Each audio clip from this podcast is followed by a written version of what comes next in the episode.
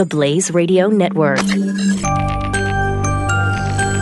On demand. Glenn Beck. Anthony Bourdain, gifted storyteller, the writer who took CNN viewers around the world, has died. He is he was 61 years old. He died at his own hand. CNN confirmed. It is with extraordinary sadness we confirm the death of our friend and our colleague Anthony Bourdain. His love of great adventure, new friends, fine food, drink, remarkable stories of the world made him a unique storyteller. His talents never ceased to amaze us, and we'll miss him very much. Our thoughts and prayers are with his daughter and his family at this incredibly difficult time. Bourdain was in France. He was working on an upcoming episode of uh, Parts Unknown. His close friend Eric, the French chef, found Bourdain unresponsive at his hospital room early this morning.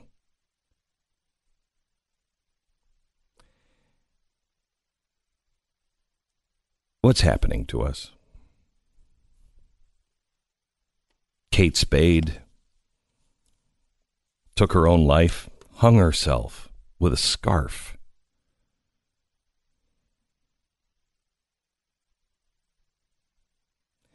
There is a crisis that is happening.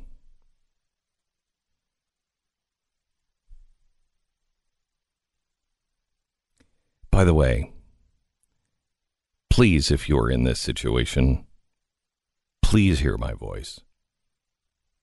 I have been there. I know. I know how tired you are of hearing people say, just get over it. Just be happy. Go see a movie. I don't know. What do you like to do? Why don't you start doing more of what you like to do?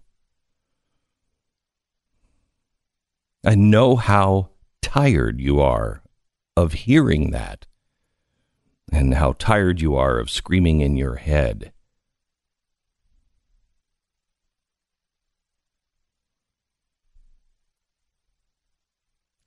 There is a suicide hotline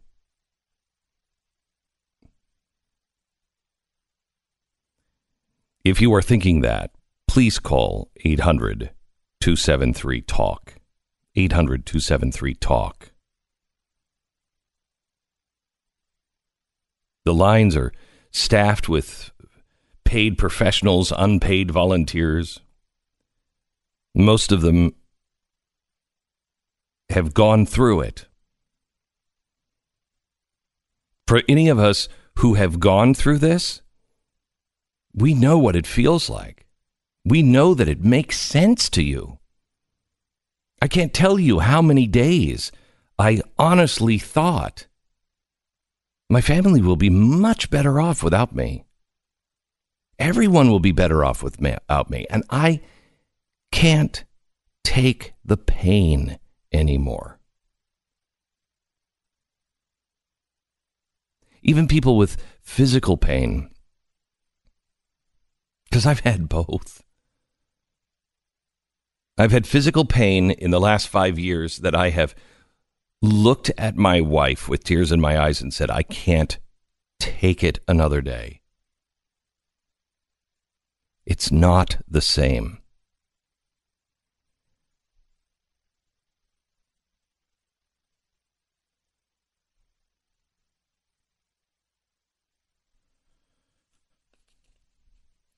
You're going to see a lot about this. And Anthony Bourdain. Because this one's going to hit close to home to the press.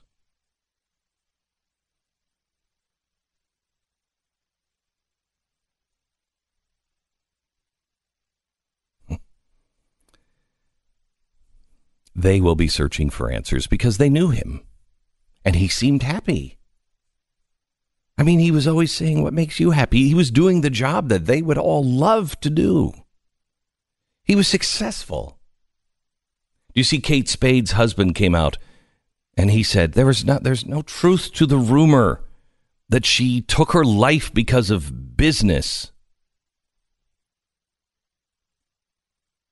Suicide rates have increased by 25% in the United States. 25%.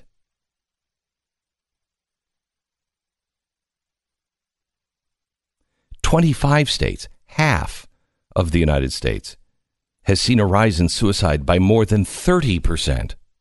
We understand the. No, we don't.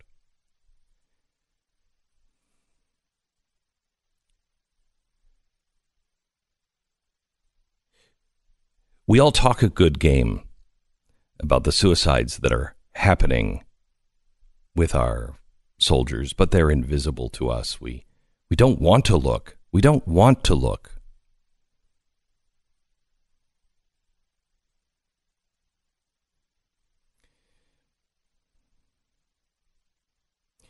We forget what we're capable of.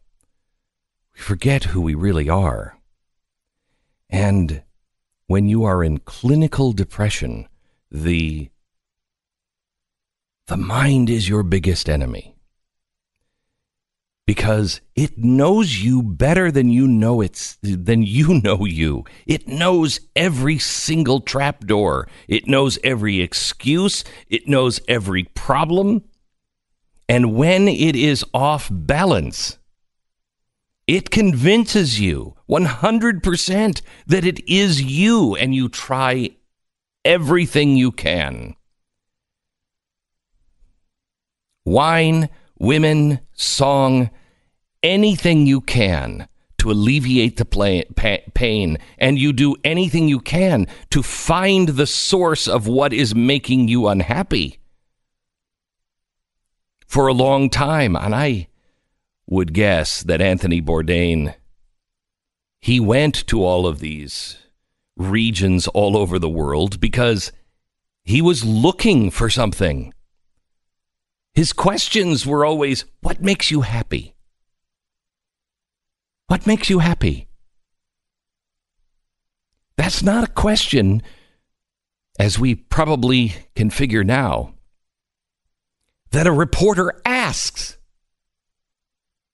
that a guy travels into the jungles and goes all over the world and always asks that question What makes you happy? He was searching, searching for the missing piece of him.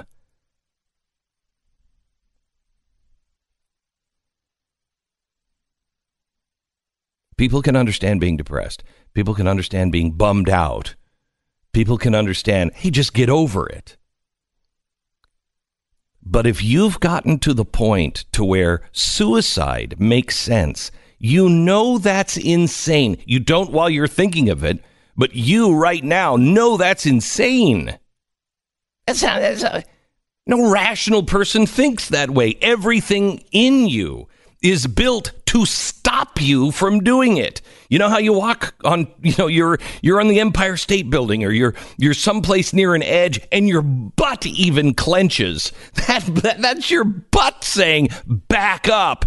Every part of your body tells you when you're in danger. Everything inside, everything in your mind, every sense alarm bells go off. You're in danger, you're in trouble. Back away.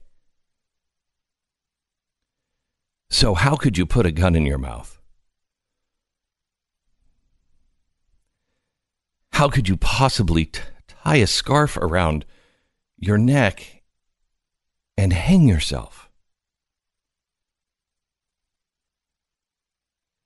Because something is suppressing, something is suppressing that, that mechanism of madness.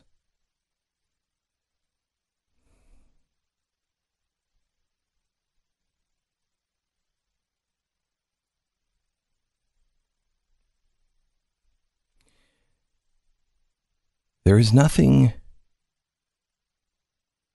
different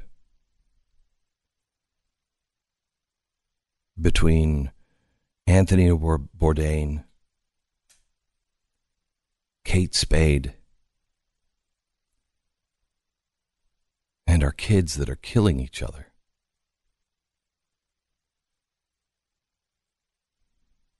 It's the same madness. Perhaps the difference is we were lucky enough with Kate Spade and Anthony Bourdain that their madness only thought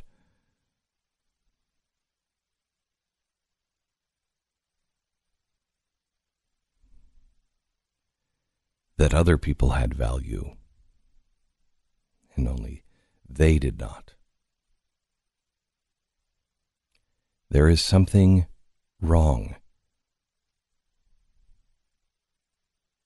There is something deeply and profoundly wrong in our society.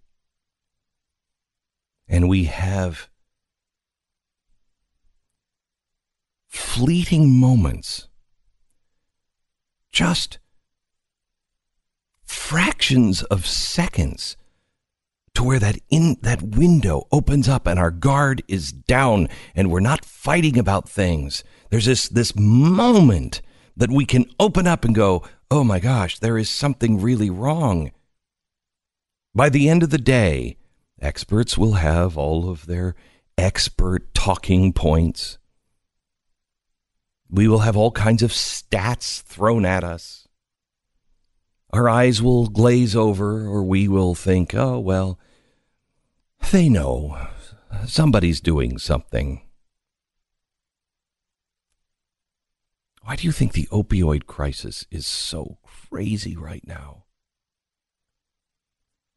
There's a hole in each of us and people are looking instead of for an answer, they are instead looking for something to cover that hole. Because too many of us are afraid to look down into that abyss. We are too afraid to look inside of ourselves because even the strongest among us are terrified that if we look inside,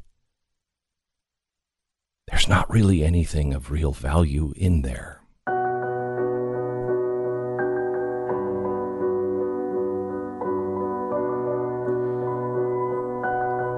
According to Redfin, Homes sold faster than ever in April 2018. Prices rose at 7.6% to a new median high of $302,000. Now, this is the first time the national median home price has surpassed the 300,000 mark.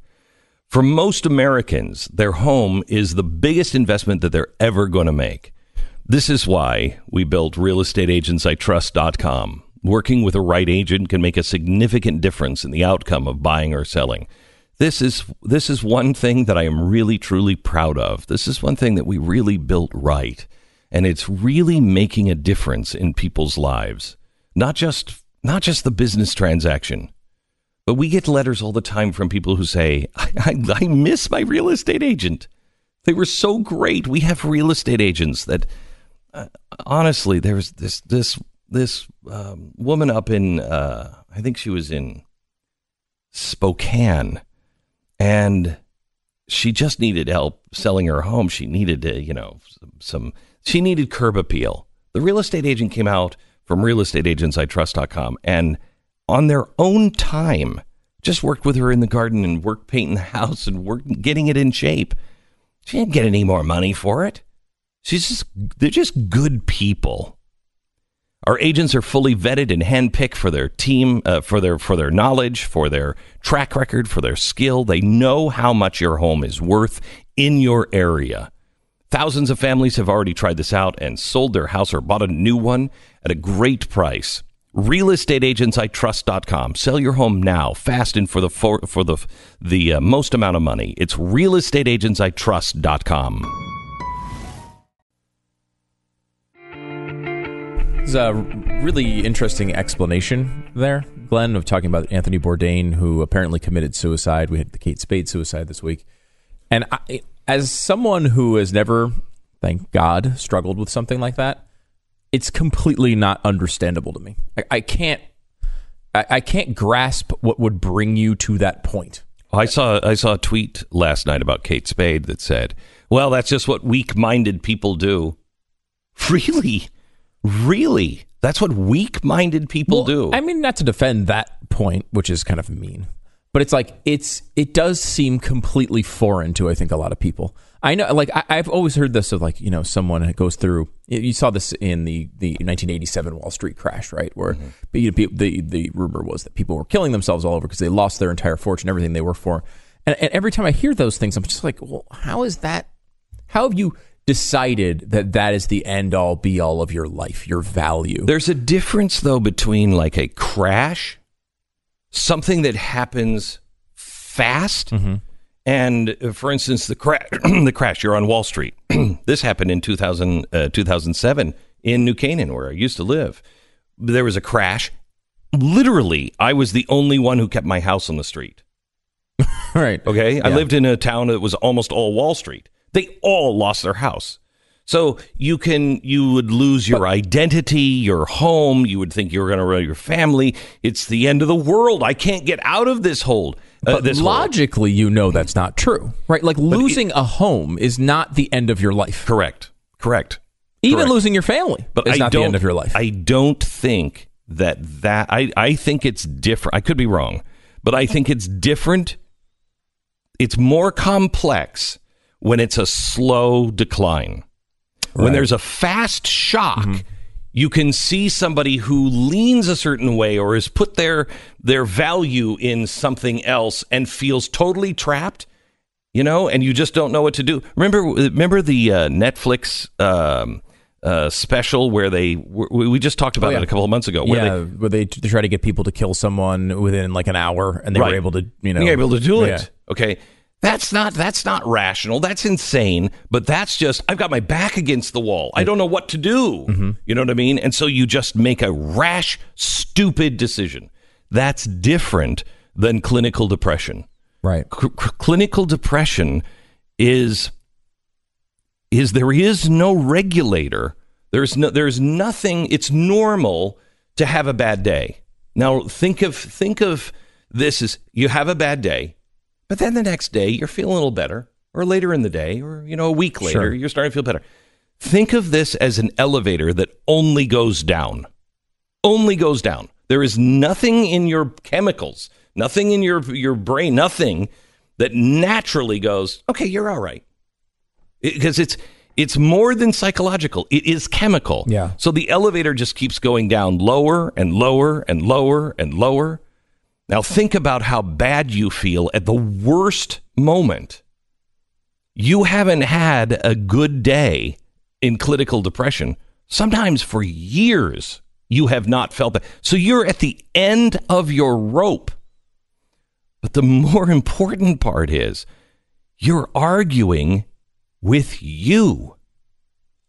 Yeah, that, that that was the part that I think helped me understand that a little bit because everybody has that, right? You're you're arguing with your own in your own head of what you should do. If there's something you know you shouldn't do, and you find yourself occasionally giving into it, whether it's you know everything from you know an extra drink uh, to uh, you know some other type of addiction, even food, right? If you're trying to eat healthy, I know this happens with me all the time because, uh, as many could see, I don't eat healthy. But you get through multiple weeks of eating healthy, and then there's one night, and you know, someone pops over unexpectedly. Let's order a pizza, and you're like, "Yeah, I mean, ah, look, I mean, I didn't even expect this to happen. This is," and you go through an a set of arguments that convinces you this time it's okay. For me, it is there is no difference between the the alcohol and the bowl of ice cream in my mind the way I justified it. So uh, I would get up every morning and I would say with alcohol, I'm just I'm not going to drink today. Today. I'm just not going to do it today. But by the end of the day, I had found a reason, and it was very logical. Today was really hard. Today was just, I got beat up so badly. I'm just tired. I'll do this tomorrow. Today, I just need, I'm just going to have this drink. T- today, I'm just going to have that bowl of ice cream. It's been a really hard day. I just, and it makes total sense to you. But you've failed yourself. And that failure every day begins to build and grind on you, and you start to say, You're worthless. You're not capable of anything. You are so pathetically weak. and you create what you think. Glenn Beck, Mercury. This is the Glenn Beck Program. Every time, every time there is a an overdose or a suicide, you will hear all kinds of talking heads and uh, and all kinds of anchors who are searching for answers. What could have been done? What could have been done? When it comes to alcoholism, nothing, nothing, drugs, nothing, unless that person is reaching out for help. Nothing. It, it has to come from within when it comes to suicide. I mentioned yesterday Bobby Drees, guy I haven't talked to in I don't know how long. Years.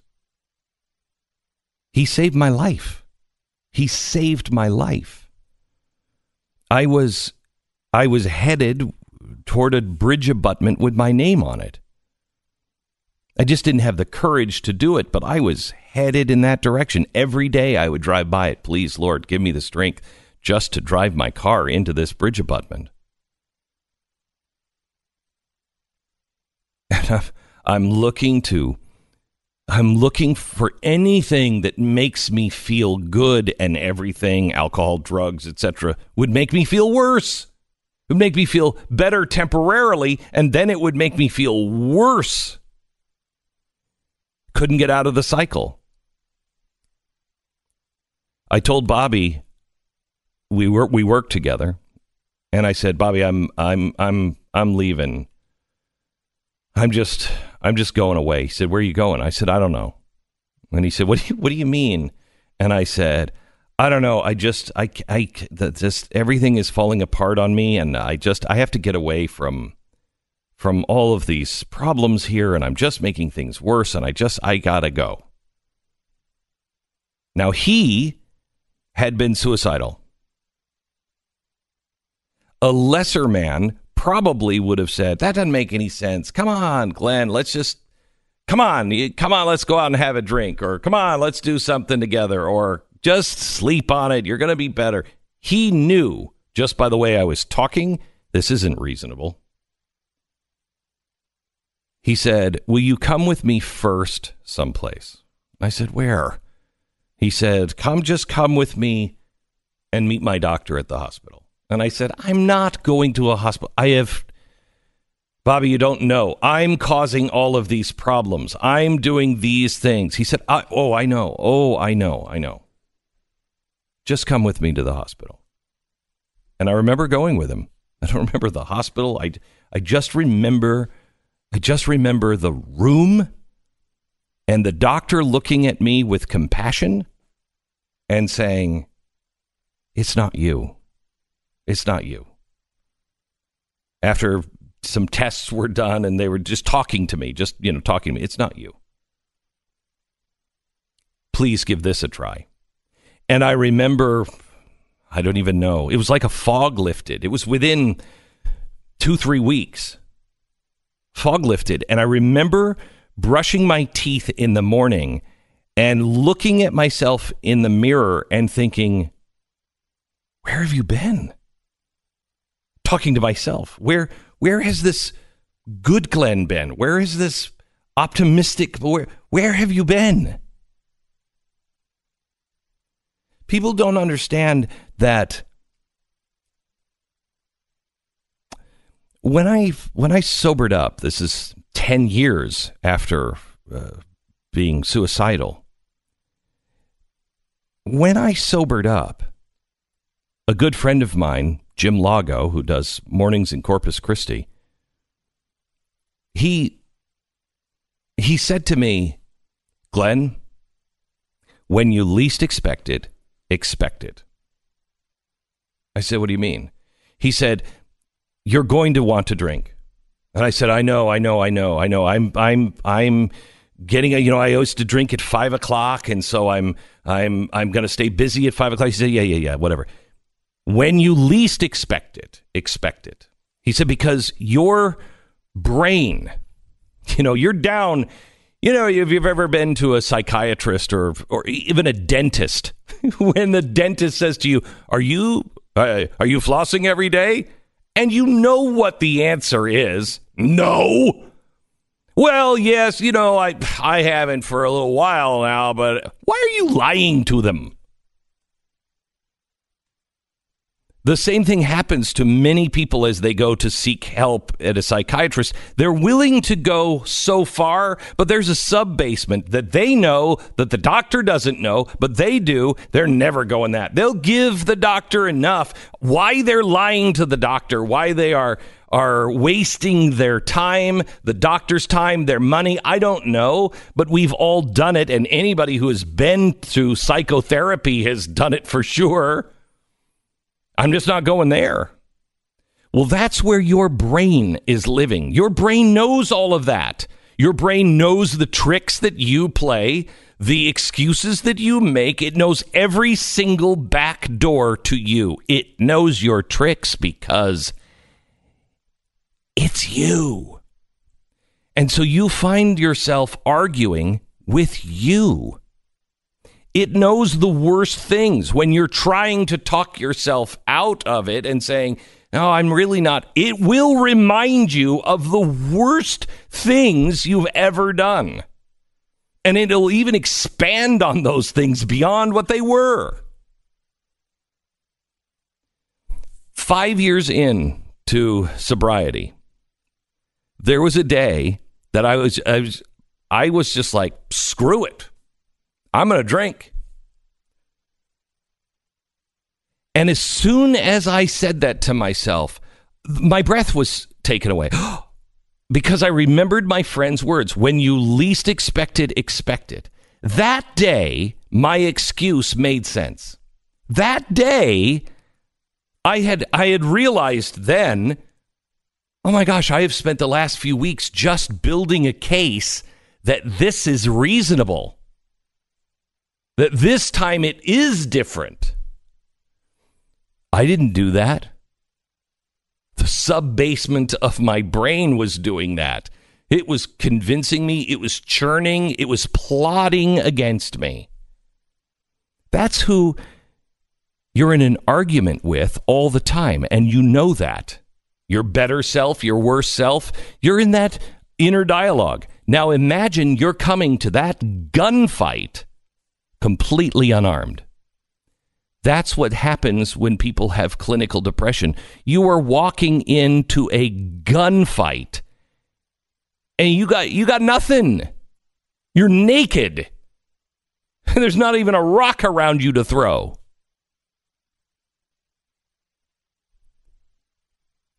I find it fascinating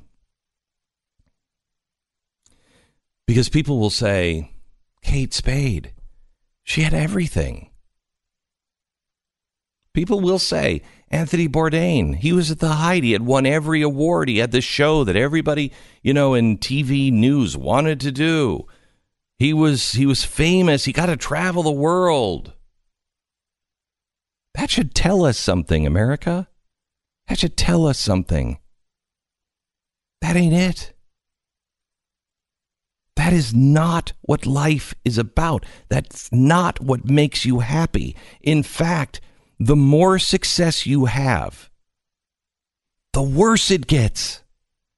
Because if you're feeling this way when you have nothing, if you are capable of holding on long enough and then being successful, you think it's the next job that's going to make you happy. It's the next car, it's the next house, it's the next wife, it's the next whatever. It's the next stop in the middle of the jungle. I this time I'm going to go to China and I'm going to have dog head soup and this is the one where it's all going to come together for me.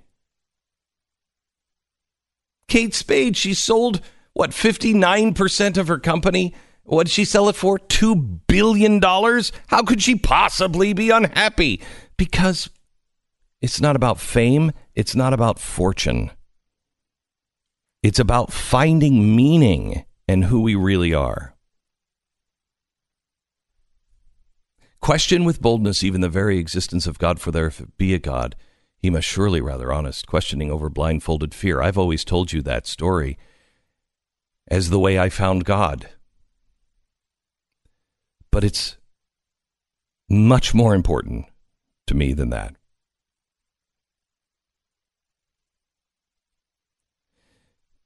If you've read my book, The Christmas Sweater,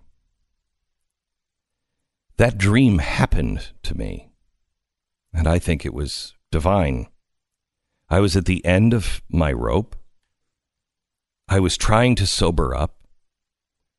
I had done everything that I could, but I wasn't making any progress. And in my own head, there was the good Glenn saying, You gotta look further. You gotta go deeper. And the typical Glenn said, Please, your mom's death and all of that stuff, it's old news. You're over it. It's no big deal. Everybody has problems. Get over it. Grow up. The part of me that was rejecting people saying to me, Get over it. I was saying that to myself when when myself said, dig deeper. I was unwilling to because I was afraid. I was afraid that there was nothing there. I wasn't afraid that there was a worse guy there. I was afraid there was nothing there. That I really was this this kid that was still afraid of being himself. I was afraid that there was that there wasn't anything good, there wasn't anything remarkable, there was there was just nothing. And I refused to look.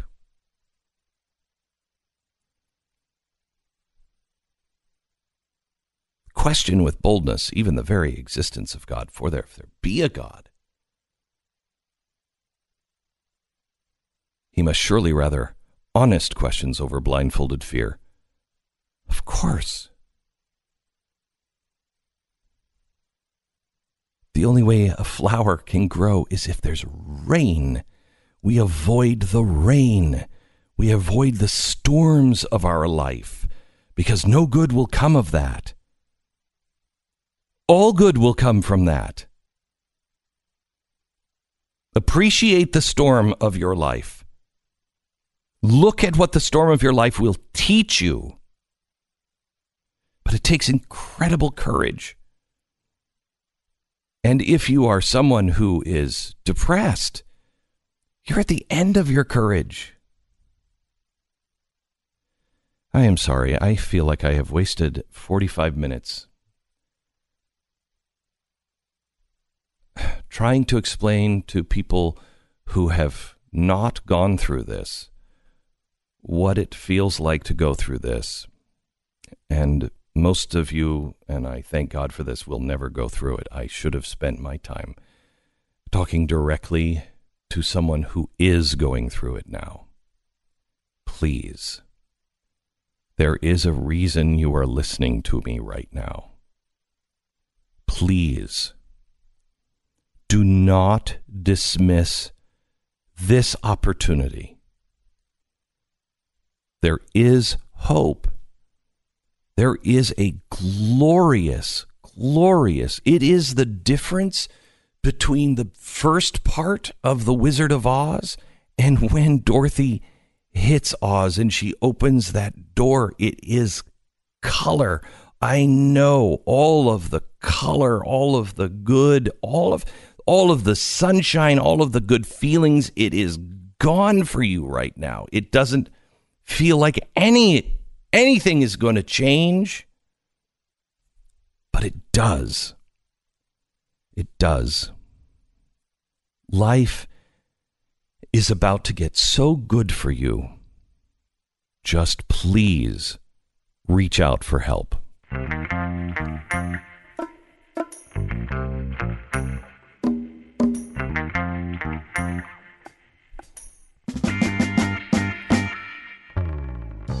All right, so uh, now's a good time of the year in Dallas because it's uh, like we're living, mm, I don't know, under a flamethrower. Um, maybe I'm not sure what a flamethrower feels like, um, but it's probably, I mean, it's probably pretty close to what it feels like living here in uh, Dallas. It's, you know, it's a little warmer here, um, but you're not going outside unless, I mean, this is the time where you go outside and uh, even your pool is hot. It's nasty. Now, throw in the glory of the allergy season. Oh man, there's nothing better. Welcome to Texas. Anyway, FilterBuy can help you. They can help you make sure that your air conditioning is not overtaxed and it's not going to go down at a time like this. Also, they can help filter the air to make sure that all of the pollen stays out of the air that you breathe. Your air conditioning unit is working overtime right now. Make sure you keep a fresh set of filters in your system, and you can find them at FilterBuy right now, America's leading provider of HVAC filters for homes and small businesses. They have over 600 sizes. They ship for free within 24 hours. They're all made right here in America, and they even have auto delivery, and that'll knock 5% off the order if if you just you know like your life to be made a little easier who doesn't save time save money breathe better make sure your air conditioning system is pampered a bit because you need it. Filterbuy.com. That's filterbuy.com. I don't agree with the idea that that's a wasted half an hour. It's it's a, it's an idea that it convinces me a little bit uh, that it's could be more common. Like it's not a foreign illness. It's not yeah. Ebola. It's the common cold. People could go through it, and it's. I think you spent a good amount of time understanding, making that understandable. I think the common cold is a good example. It is spreading. It's flu Glenn season Beck. in America. Mercury. Glenn Beck. Well, forget the Kim Summit going down in just a few days. The real fireworks are happening at the G7.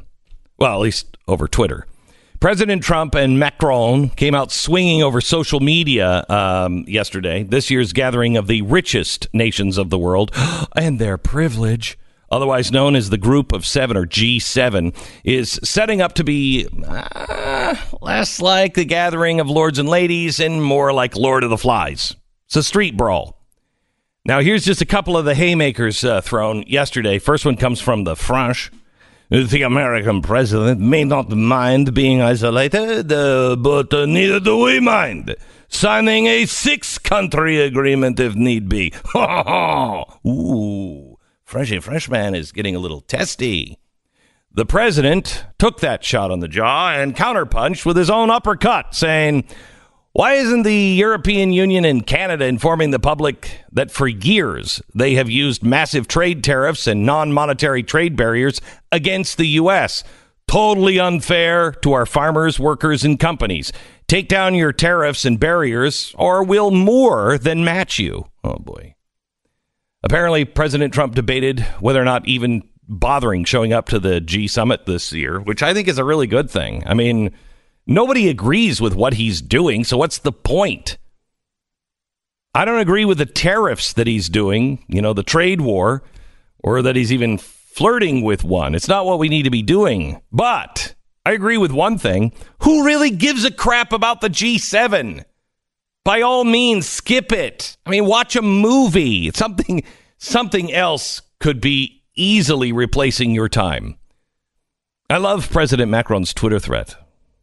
Let me uh, let me requote again. Uh, Neither do we mind signing a six-country agreement if it need be. Oh, hang on, that could be bad. But I'm just right now trying to figure out a single agreement that the G7 signed that had any real impact, like ever. I got a better question. What the heck is it that the, these guys do? The original group of seven was formed in the 70s after the collapse of the exchange rate in 1971. They came together in a crisis, but they've done a whole lot of nothing ever since. The group has now become an elaborate meeting where the lords and ladies, lords and ladies, may I present. Oh, shut up. It just they just show how awesome they are. Then they get together for a photo, snap some selfies with their peers before catching their flight back home.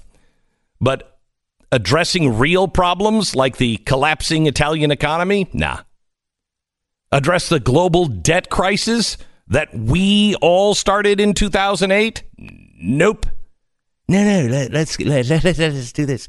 We'll uh, get dressed up uh, in ridiculous clothes and go on a fox hunt instead. Oh, fox hunt. I can tell you where the foxes are hiding. No? By the way, the meeting is being held in Canada this year. Get a load of what the uh, our neighbors up north have established as this year's G7 agenda. To advance gender equality fight climate change, and promote respect for diversity and inclusion. uh, okay, thanks, Canada. Thank you. Thank you for just putting a little bit of frosting on this cake and reminding me just how ridiculous irrelevant this whole G7 uh, uh, summit has really become.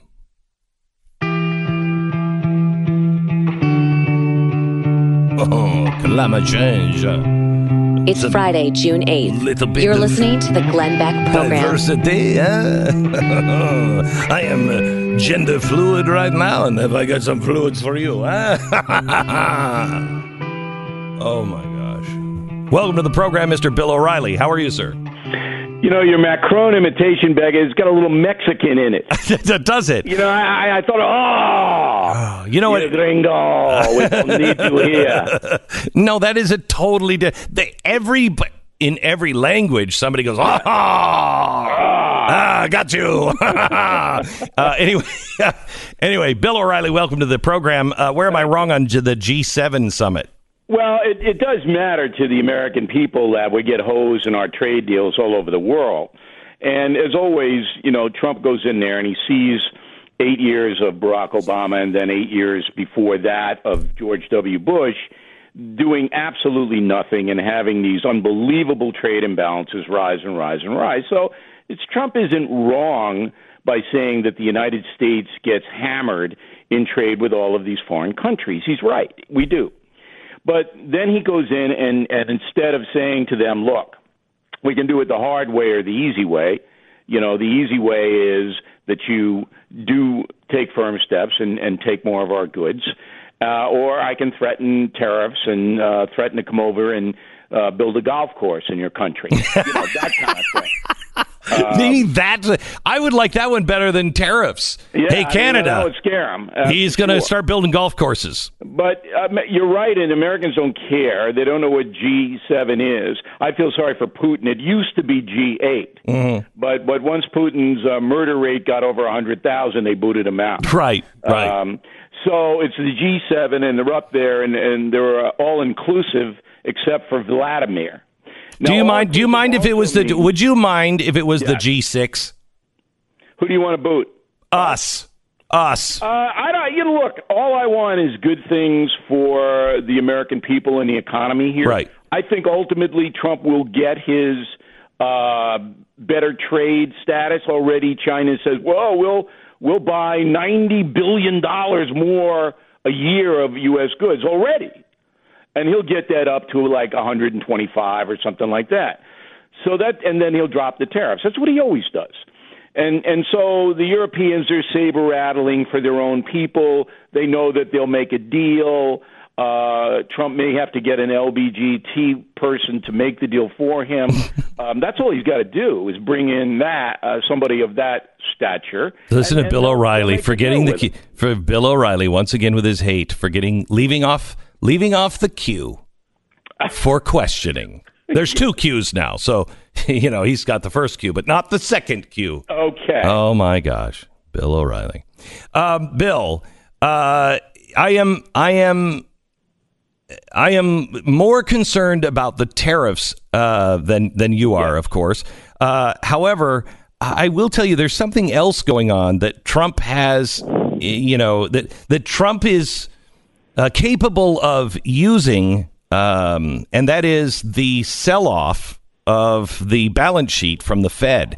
It is killing countries all around the world, and they're getting a double whammy right now. Should we do anything about? The, I don't think we should, but do you think we should do anything about the sell off of the Fed for the chase of U.S. dollars? This is unbelievable macroeconomics by Glenn Beck. Everyone, uh, are you are you processing this? This is incredible. I have no blanket idea, Beck. I don't even know what you said. Wow. Wow. Okay. All right. Well, I, am a geek on this, and I know I'm a geek yeah, on this. I'm very impressive. Yeah. Can you do it in your Macron accent? Oh, of course I can. You are uh, uh, sucking up and soaking up all of the uh, reserve currency. We cannot afford to lose these dollars. Ah. uh, all right, so Bill, let me um, uh, let me go to this. Yeah. Um, your your latest tweet has been on the Inspector General Michael Horowitz. Give me your thoughts. Uh, this is uh, such a dodge. So um, next Thursday, Trump's birthday, uh, the Justice Department finally going to put out its report. Only it's not going to put out its full report, just the Hillary Clinton stuff not the Russian collusion stuff. I'm going, wait a minute. How long do you need to put out an initial report on the FBI in both matters? But they're not going to do the Russians, just Hillary. We all know the FBI, uh, the fix was in. We all know that. Okay, that's what it's going to say. It's not going to say it that harshly, but it's going to say that Comey and McCabe, the two top ranking FBI officials, went light on Hillary Clinton. They held back stuff. They exonerated her before she was interviewed. She, they didn't put her people under oath. Uh, they allowed Susan Rice to be in, uh, who's a suspect in the case, to be in the interview. It's insane. There's like 50 things. Then they're going to say McCabe lied to FBI agents. He'll be charged. He's going to be charged. Okay. Mm. Uh, but Comey, he'll he'll kind of fly above it in this netherworld um, unless McCabe turns on Comey, which is absolutely possible if they squeeze him, if the Justice Department squeezes him. Meantime, we don't know anything about Mueller and Russian collusion. Okay, so hang on. May I play devil's advocate here? Yes. Is it? Could it actually be good that we are not getting the Trump and the Clinton stuff at the same time because the media would only focus on the Trump stuff and completely bury the Clinton stuff. No, but the media can't focus on the Trump stuff unless there's something there. No, I know that. That's what I mean. So you know, if we're so, just so, getting the Hillary stuff first, doesn't that give it enough air to have a, maybe a little bit of a flame in the media? Doubt it. Doubt it um, the media is going to, this is a one day story for them, and then they'll tuck it away, and it'll be, well, she doesn't really matter. But mm. the corruption of the FBI is hurting the country, and that's what I always come back to. I want the best for the American people. You got a president who's going to go over to Singapore and try to negotiate uh, this little rocket man out of blowing up the world, okay? That's pretty serious, I'd say. Well, what is CNN and the New York Times concentrating on? Mueller, Mueller, Mueller, Mueller, Russia, Russia, Russia, Donald Jr., Donald Jr., Donald Jr. I mean, it's insane. It's insane. So what they could do was uh, put this in a in a place where it would be harder to use Mueller as a cudgel, word of the day, cudgel, to on Trump, because Mueller doesn't have anything on Trump. He doesn't. And but why the Justice Department isn't doing this is because it embarrasses Rod Rosenstein. He appointed Mueller. And it, it undercuts Mueller if he ever did come up with something. So they don't want to do that. It's all politics, Beck, not looking out for the folks. Bill, I'm going to take a break, and when we come back, will you will you take the American people through um, uh, the McCabe story? and what do you think what do you think is going to happen and what it what it really means okay uh, uh, and then also i want to get into uh, your article your your latest op-ed also on billoreilly.com called the news snooze new uh, research shows that people are worn out by the news and uh, you know we've talked about it internally um, uh, here in the last couple of days and what we think it means and who it's talking about and why we are uh, fatigued by the news. But we'll get your opinion in just a minute when we come back. First, let me share some uh, recent feedback that we have gotten back from our partners at Palm Beach Letter and Teeka Tiwari's crypto course. 97%, 97% of the listeners who have taken this crypto course give it a four or five star rating. It is something that is very, very much worth your time. The Crypto Master Course.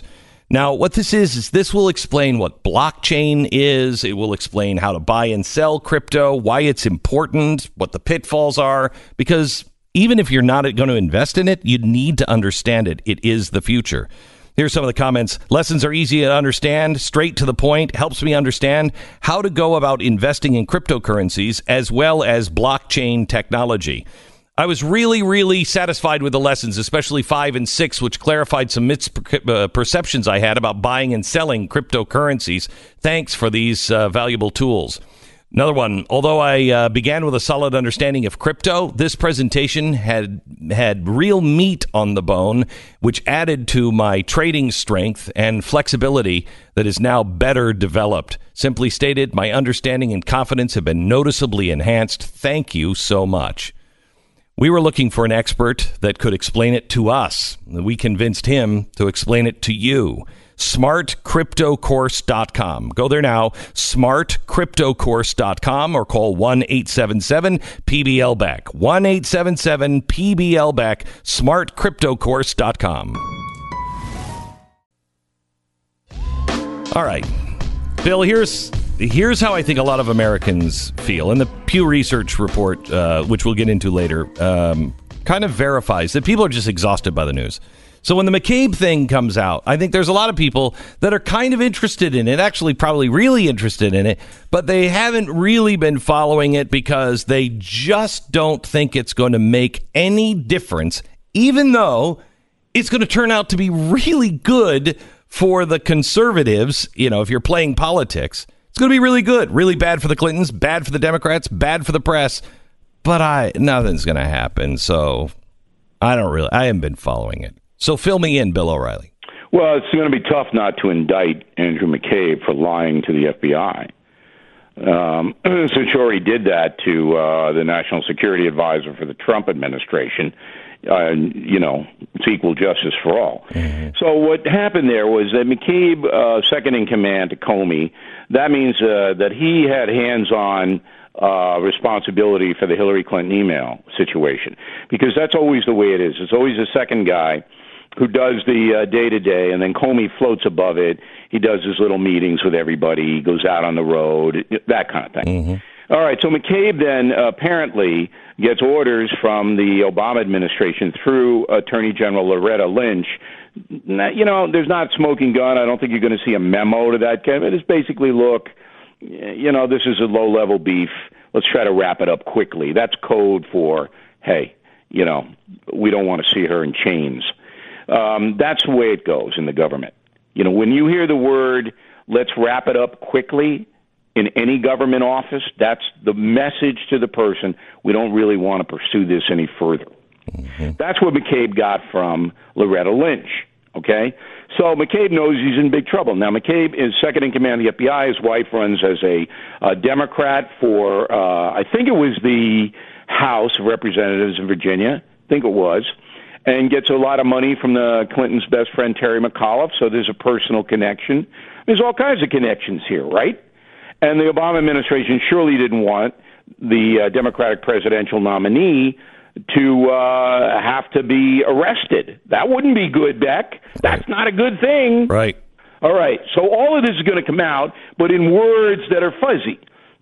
so Michael Horowitz is going to say to the um, Senate Judiciary Committee, well, you know, they could have been more aggressive and they held back stuff and they didn't do this and they didn't do that. The Republicans will wail on them and the Democrats will try to make excuses. So that's where we are right now. But I, I think Andrew McCabe will be indicted. I don't see how he can't be indicted for lying. So, I mean, uh, so I go back to my original question. Okay, so he's indicted, but yes, nothing really changes. Loretta Lynn. I mean, we we we can we can all draw our own conclusions to what was said, you know, on the tarmac, what was really going on, why the language of the memo was was changed, you know, all of that stuff. But we're never really going to hold anybody responsible for any of that, are we? Well, except for McCabe, right? Yeah. Well, and if McCabe flips on Comey, um, which is entirely possible because the Justice Department doesn't like Comey. Um, then you but got. Does, but does is Comey still is that a big fish? I mean, I know it's a Yeah, bigger it's a fish, but fish. but it's not really look, the. It's here's not the. it's- It's not the. Those guys are still working for people. Here's why it's a big fish. If you can establish that the second in command at the FBI is a liar and the fix was in in the Hillary Clinton investigation, then you can't do anything to Donald Trump at all or anybody uh, associated with Donald But wait, Trump. wait, wait. That's not Because what I. But the the, same wait, but- people were investigating. Right, but that's not what I think people are looking for. I mean, maybe maybe I'm wrong, Bill. You What, are do they- what do you think the folks want, Beck? Real justice. They want Well, real if, if McCabe justice. Is, tri- is indicted, he goes to trial. But what you just said was, look, if you do that, then you can't do anything to, to Donald Trump. No, I I want to know if these guys, if the fix was in for Hillary Yeah. Clinton, then good. So then what is the truth? Let's put those people away and let what was the actual truth. The actual truth is that Hillary Clinton did not secure. Classified information. That's the truth. That's a crime. but nothing's going to happen. But nothing will happen to them. Well, not to her, Yeah. because she's already been exonerated. Yeah. But, you know, that's the truth. You want to know the truth? She didn't secure classified information as Secretary of State for her own personal reasons. That's the truth. That's the case.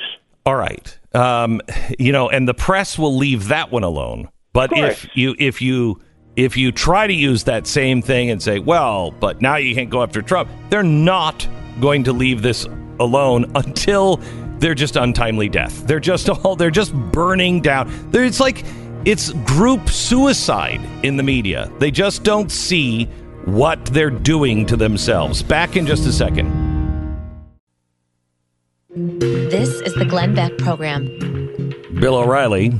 Uh, let's let's go to the um, the, uh, the the whistleblower or the the leak that uh, has been found uh, now. A 26 year old girl uh, from the New York Times that was sleeping with a 50 year old guy who was you know on the Senate Intelligence uh, Committee. Uh, she has tweeted like in 2013 about hey is anybody anybody interested in like a zoe barnes relationship just totally kidding well no apparently she wasn't and uh and so now the press is saying oh my gosh what a victim what a victim okay bill all right i understand uh-huh. okay yeah Holly the terror dog strikes again. Okay, Look, so what do- what do you think of business this? as usual for these uh, for these media outlets. Um, there's all kinds of uh, stuff going on that uh, is corrupt. Uh, I'm fired up on this. Um, I wrote a column on it, uh, as you mentioned, kindly mentioned, on BillO'Reilly.com, by saying that not only are Americans fatigued, but they, they, the whole business is collapsing.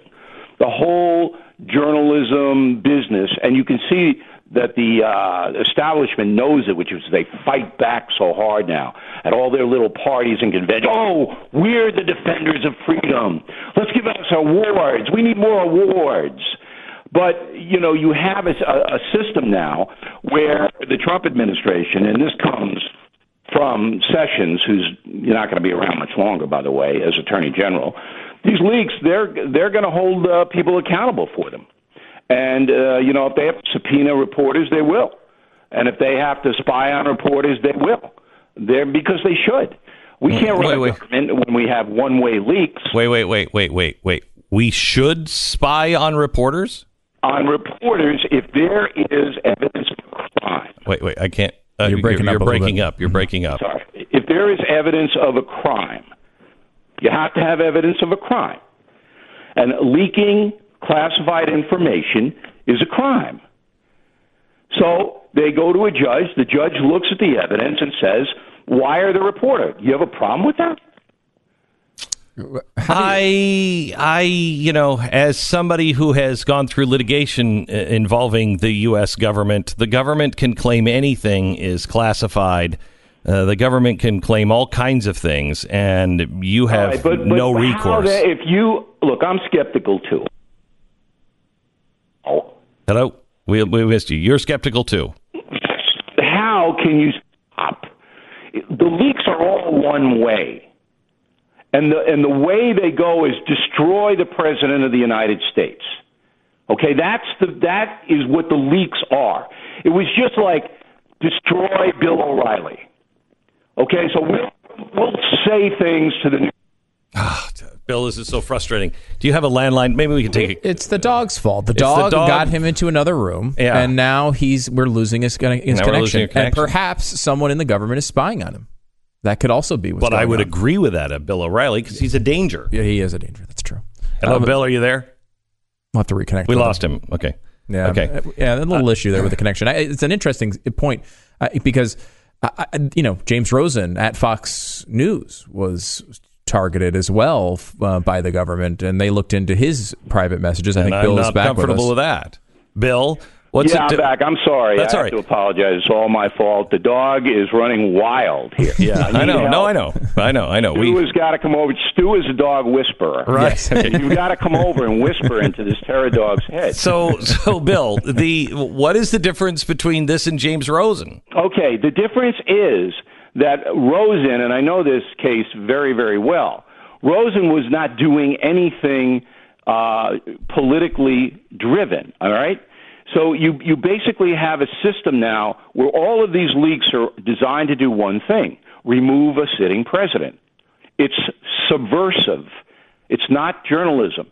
It's subversive. All right? So let's leak stuff to any we, vehicle we know hates Trump, and they'll just print the leaks. So wait. So They wait. So wait. out. So wait, Bill. Yeah. This is the situation that I was in. I was given classified documents by government force uh, by government sources that showed corruption.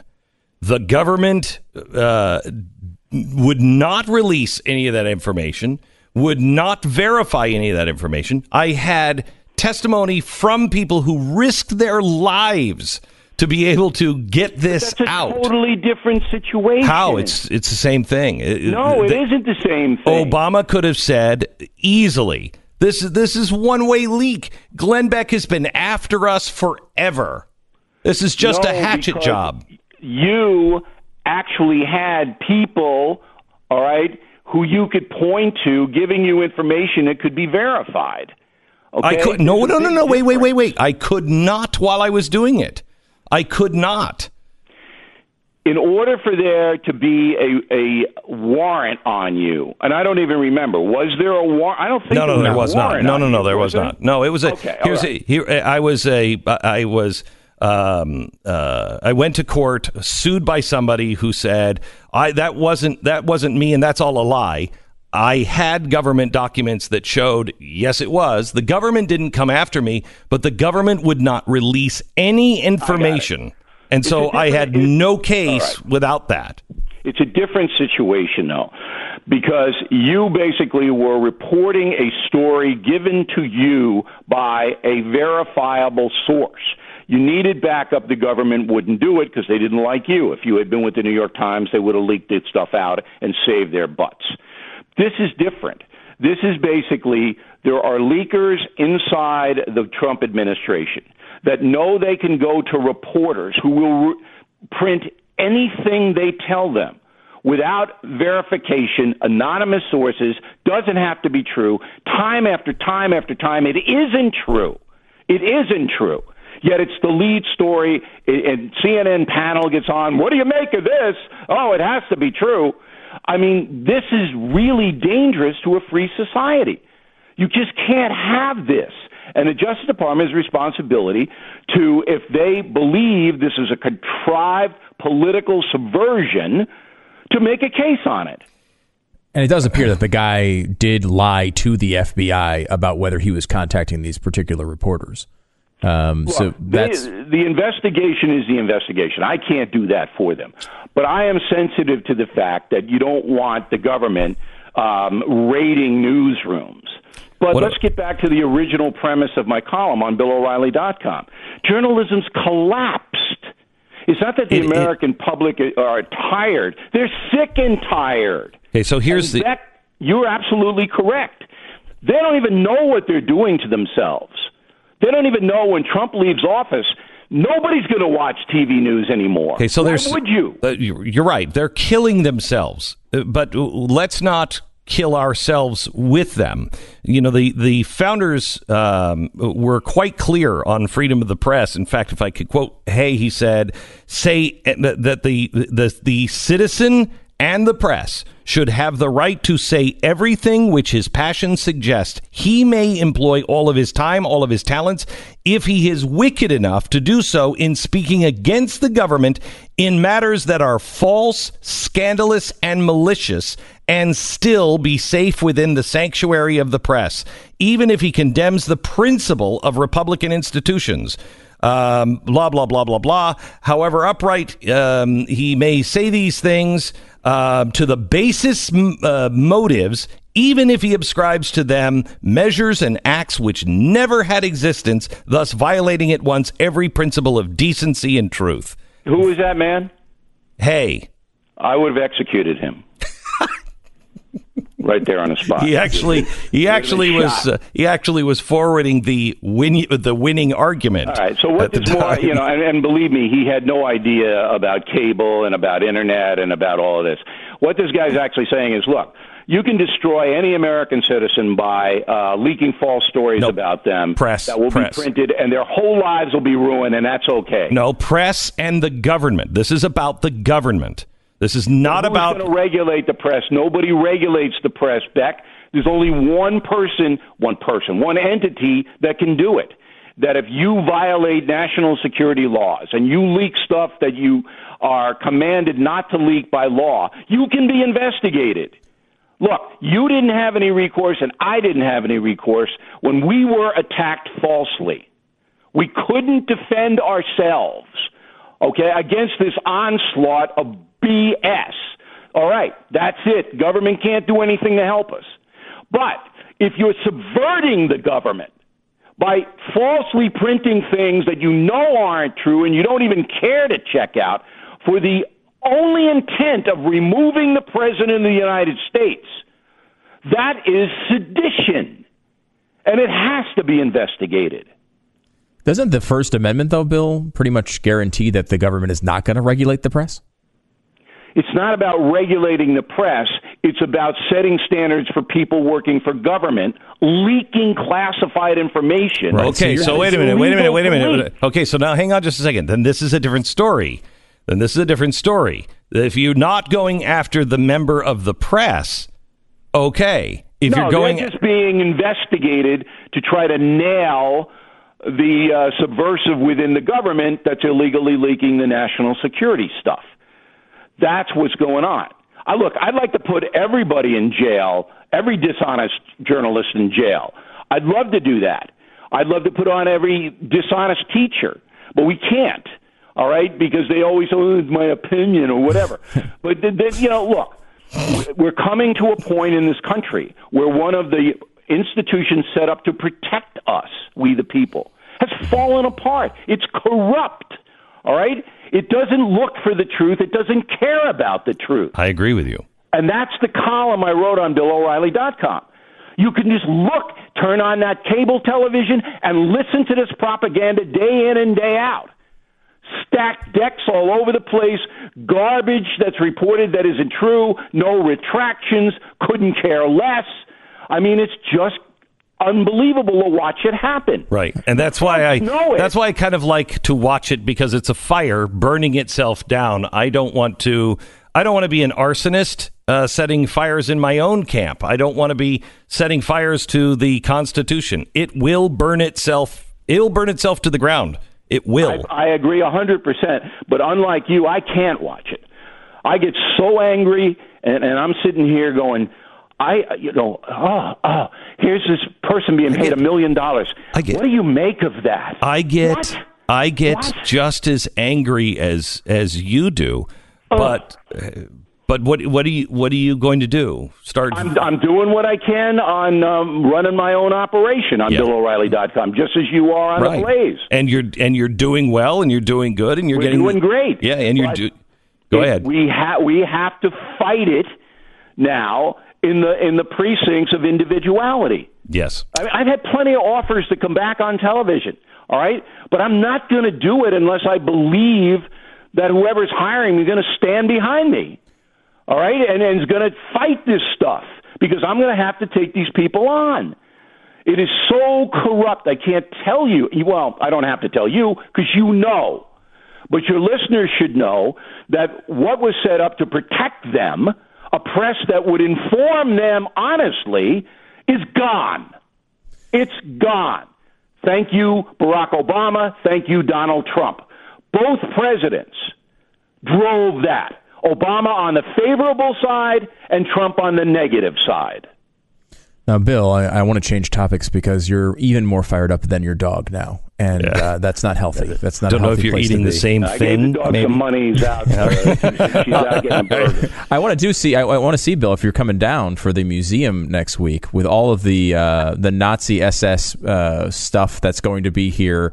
Uh, you've got the big book coming out, killing yeah. the SS. Really excited about that. I mean, any any chance you're coming down to check the museum I out? I can't come down uh, next week because I'm I'm just inundated here, but I'm going to try to get a private showing of this. Um, yeah. Well, maybe, look, maybe, maybe I, I will. Down, maybe I won't. Here's the problem: if I come yeah. down to Dallas, where you guys are, mm-hmm. right? Yeah. Then you guys are going to want to hang with me. No, no, we really won't. How to handle nope, that, you know? nope, not a chance. Of, not a. Mm-mm. Wouldn't happen. Bill O'Reilly, author of the new book, uh, Killing the SS The Hunt for the Worst War Criminals in History. It comes out September 18th. Thank you so much, Bill. Appreciate it. Talk soon. You bet. Bye bye. I think he was fired up. He was. He was fired up. He was. And hard to argue with the passion and the feeling behind it because yeah, yeah. it's true. I get nervous because I mean the, the, way they got this guy was to go after the reporter's private encrypted messages um, and emails and all sorts of stuff, and it's like, well, you're getting into an area there that's really iffy. It's all fine until it happens to you on our side. Liberty Safe great safes, and they're now making them really easy to own one. LibertySafe.com. You can buy a Liberty Safe at a great price and receive 12 months interest free payments with zero down and zero APR. They even offer Liberty Safes for as low as $20 a month. These are just great safes that are going to keep your guns uh, protected and out of the hands of anybody who shouldn't have them. All of your documents or your precious valuables, all in a Liberty Safe. Peace of mind. Peace of mind. Lifetime warranty in home delivery service that is unmatched in the industry. When you buy a Liberty Safe, that's what you get. Liberty Safe, the best built safe uh, uh on the planet. It's libertysafe.com. Go there now at libertysafe.com. Glenn Beck. Last night on the TV show at 5 o'clock, um, we uh, showed the first graduating class of the year of our leadership training program here at Mercury One. And uh, I mean, Stu just said, you know, you pay $50,000 a year to have your kids, you know, be educated and and speak like that once. If you have one right. conversation where they have that much knowledge and understanding of the world and its history, oh my god, you'd be thrilled with college. And, and here's a two week program, and they're coming out sounding like that. Yeah, and they're they were all what we were talking about last night on TV was you know what did you learn? And boy, the stuff they learned and the the understanding of it, even in two weeks, is was phenomenal. Uh, if you or somebody that you know is between 18 to uh, 24 and would like to be a part of our leadership training program, check it out now at mercury1.org slash LTP. It's amazing. Glenn Beck. President Trump's upcoming meeting with Kim Jong un in Singapore, turning into the Super Bowl of diplomatic summits. Not for the historic talks, but for the advertising. Some uh, lesser known brands are seeing this as a golden opportunity to be seen in the, with the world's cameras all trained on Singapore. So scrappy companies that could never really afford, you know, $2 million Super Bowl ad are springing into action for plane tickets to send celebrity endorsers to Singapore. You know, like celebrity and movie star Dennis Rodman. And then that's it. I mean, you don't remember you you remember him from Double Team with Jean uh, Jean Claude Van Damme, right? Yeah. No, I don't remember that either. But anyway, uh, Dennis Rodman's agent, who knew he had one, confirmed this week that Rodman might be traveling to Singapore to offer moral support to President Trump and Kim Jong Un.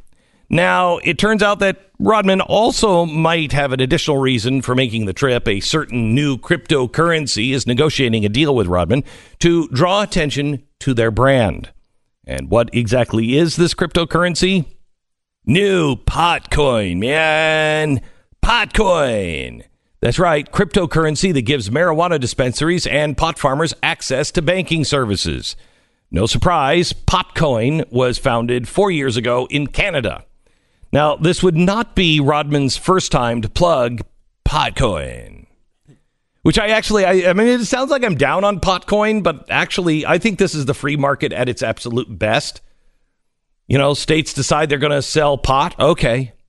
The federal government says, oh, yeah, but you, you don't have any access to any banking services. Okay. Welcome, Potcoin.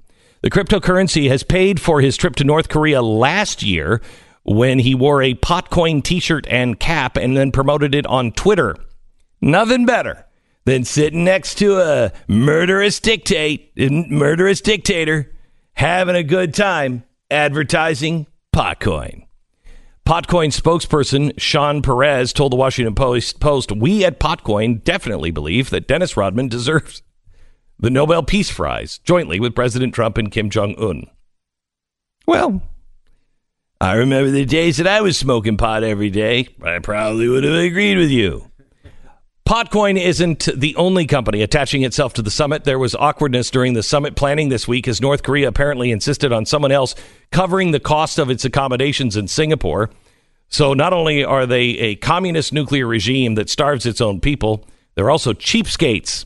But don't worry, the international campaign to abolish nuclear weapons and the travel booking site hotelplanner.com are chipping in to foot Kim Jong un's $6,000 a night hotel bill.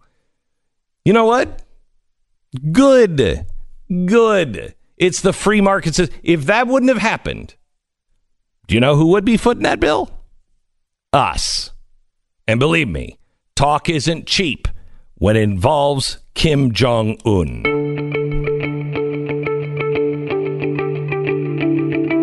It's Friday, June 8th. You're listening to the Glenn Beck program. By the way, they better hurry up with the Potcoin thing because uh, it appears uh, a bipartisan bill uh, to between Elizabeth Warren and Cory Gardner. Now, if you don't know Cory Gardner, you might not know he's the guy that banned birth control. Yeah, he banned birth control. Yeah, he banned birth control. Yeah. Uh, well, that's at least what the ads against him said when he was running. Has, honey, has it happened yet? Honey, Cory Gardner, he banned birth control. oh, sweetie. What was it?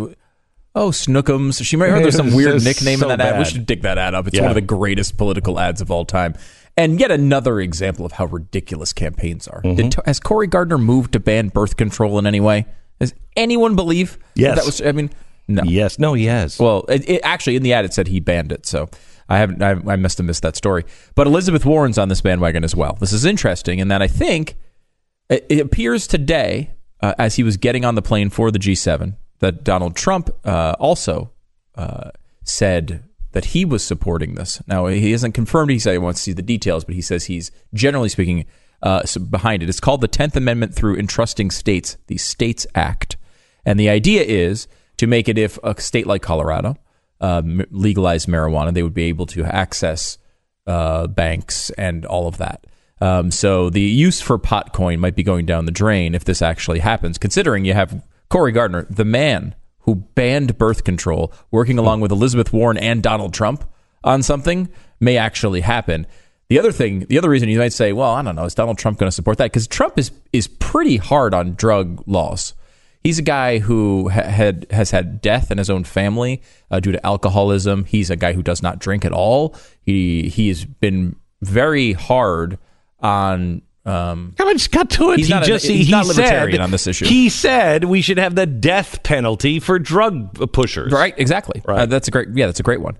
Um, however, so I'm glad. I'm glad that the you know he didn't do that. Instead, released the woman he released a couple of days ago, who was a drug pusher. yes, exactly. So sh- it's interesting that he is leaning this way. Mm-hmm. Um, one of the the crazy speculations out there, just to throw it out there, is that the real guy who doesn't like uh, the idea of legalizing marijuana or pardoning people who have done drug crimes. Oh, I know who you're going to say. Jeff Sessions. Oh, I thought you were going to say spooky dude. No, no, no, no. Because George Soros is also very, very, very concerned. Oh no, we this. should get to George Soros here in a minute. Though. Okay. There's, but there's an update on that. Uh, but no, Jeff Sessions, and he's so annoyed with Jeff Sessions that he's he's like, you know what? Pardon, pardon all the people that Jeff Sessions doesn't want me to pardon. Wow. I mean, that's a, probably a silly, silly nonsense, but uh, it does it is interesting. It doesn't seem to fit with where he's kind of Hmm. stood on these issues before. However, I think this is the right way, right? I mean, I, I think ideally you have a situation where states can make their own decisions on such issues. Uh, it's you know it's So federalism. I don't exactly understand. This is just breaking now, right? Oh, yeah. I, I Well, don't yeah. under I don't understand uh, what this law is. Uh, This law is what? Uh, by the way, we confirm the Tenth Amendment. Is that what that is? As a federal Uh, no. government, we're allowing states to honor the Tenth Amendment. Sort of. I mean, it, the idea that the law should exist that marijuana is illegal federally, which, by the way, if you happen to be smoking it at this moment, it still is. Right? I mean, we, everyone's like, "Oh, it's legal in Colorado." No, it's not. It's really not. It's if it's it's is Colorado in the United States? Yes. So yeah, it's federally illegal. Right? It's a Do you know when we banned and and um, made marijuana illegal? Do you know when that happened? I I've, I've read this before, but I don't remember. fall of fall of prohibition. We had all those Hmm. prohibition guys. What are we going to do with them? We don't want to just close that down. You know, we should go after those dope smoking beatniks. We should go after those people that Hmm. are are dragging our children down into reefer madness. Reefer Madness. Yeah. I mean, uh, look, there's been some bad Supreme Court just, uh, judgments on this, uh, even fairly recently, even by good justices. That that you know, people who grow pot in their own state, it's no interstate commerce. They remember that was the one where they're like, well, if you grow pot in your own state, it never leaves, and it's consumed in your state. You are theoretically affecting the nationwide network and market of pot. Therefore, it's interstate commerce. Like, I mean, you, uh, that's one of the one of the worst cases of the of the use of the Commerce Clause that we've discussed over the years. Um, but this one is saying, like, look, it's legal in these states. You shouldn't come after them. You should. They should be able to have uh, access to the banking system just like everybody else. And it's basically a, a move towards legalization, right, or at least decriminalization. Where I mean, Obama said these states can do this, and we're not going to we're not going to send in raids to get uh, people who are dealing with pot if they make it legal in their state. Uh, and uh, and he, occasionally still did it, but that was the general uh, tendency of the administration. Trump came in and said, "Well, I don't know if we're really on that bandwagon," and they've done some of that, but he seems to be now open to the idea, at least with marijuana, to say, "Hey, you know, let's let the states deal with that."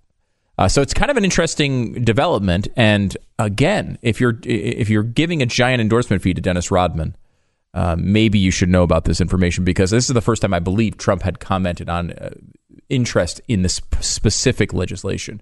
Which again, with Warren and Gardner, the guy who banned birth control on board, it might be it might be something that can actually happen. All right, let me uh, let me switch uh, uh, horses here uh, and and jump onto the George Soros Oh horse, gosh. which is is fascinating that it is coming out right now. Um, have you been following the George Soros saga lately? Well, I of course I have, and finally, the New York Times. I mean, all the think of the hundreds of broadcasts you've done dedicated to the inner workings of the finances of George Soros, and every time you do it, what is it? Uh, it's a secretive company, a secretive organization that's hiding where they're putting their money, They're and not. They're not. They're not hiding. They're just. They're. It's a shell. It's a shell game. It's a They shell mo- game, They right. move money over here, and then they're one step away from George Soros, and so that can do a little bit more, and two steps away from George Soros, and it can do, you know, Hmm. subversive things. you might notice the entire process of a shell game is to hide.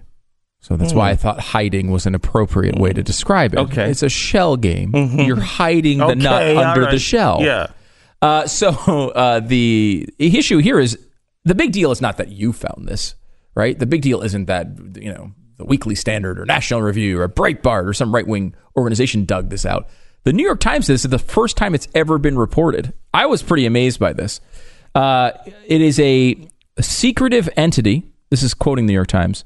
Uh, holds 15% of this uh, this whole situation. They remain out of the spotlight because they avoid vigorously avoid any public attention. A company controlled by top employees of the billionaire investor George Soros. I, I mean, to see them, Mr. Soros investment firm Soros Fund Management is behind the company SF Bloodstock. Uh, Excuse me, what is the name of SF Bloodstock? Oh, uh, they uh, oversee. I'm going to look up the ownership business um, and they uh, work. Uh, Gavin Murphy, he's an Australian based in New York. He served as the Soros Fund longtime tax counsel. He's the manager of SF Bloodstock.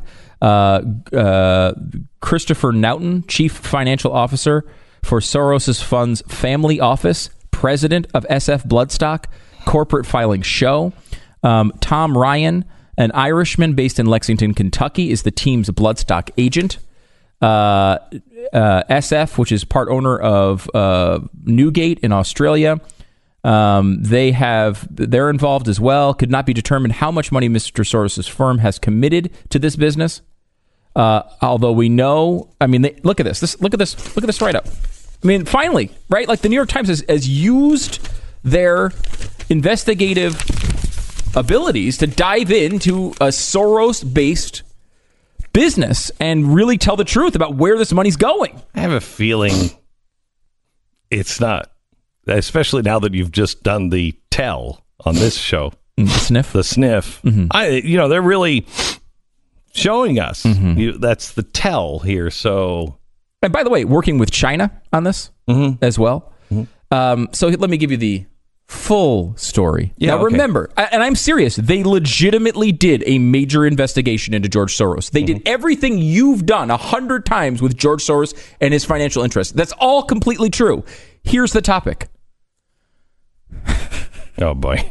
Oh boy. If the strapping chestnut colt Justify wins the Belmont Stakes on Saturday to become the 13th horse in history to claim horse racing's Triple Crown, two of the three groups that have an ownership stake in the horse's breeding rights will be front and center in the celebration.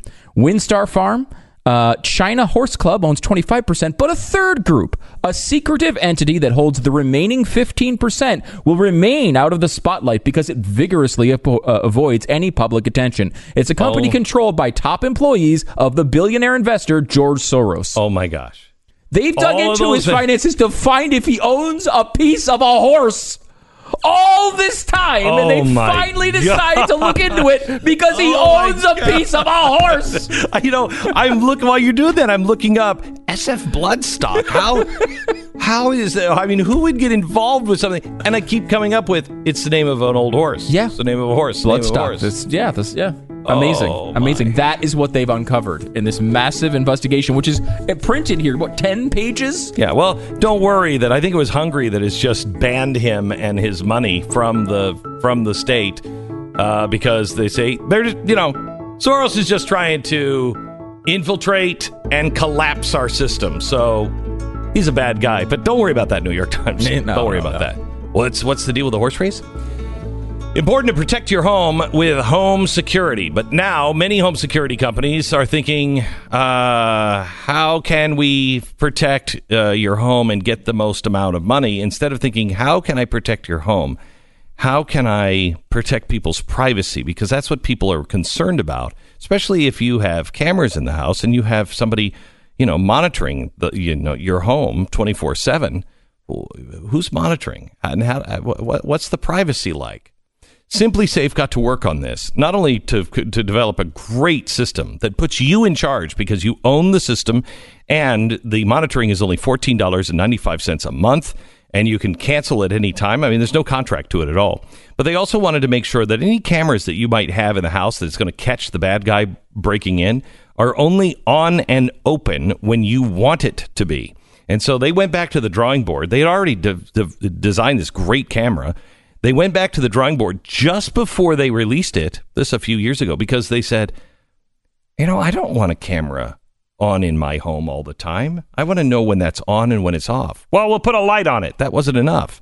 They went and they found the exact kind of metal that would hold up, that was thin enough, but still make enough of a sound, not too much noise, but it, every time it would open, you would be able to hear it.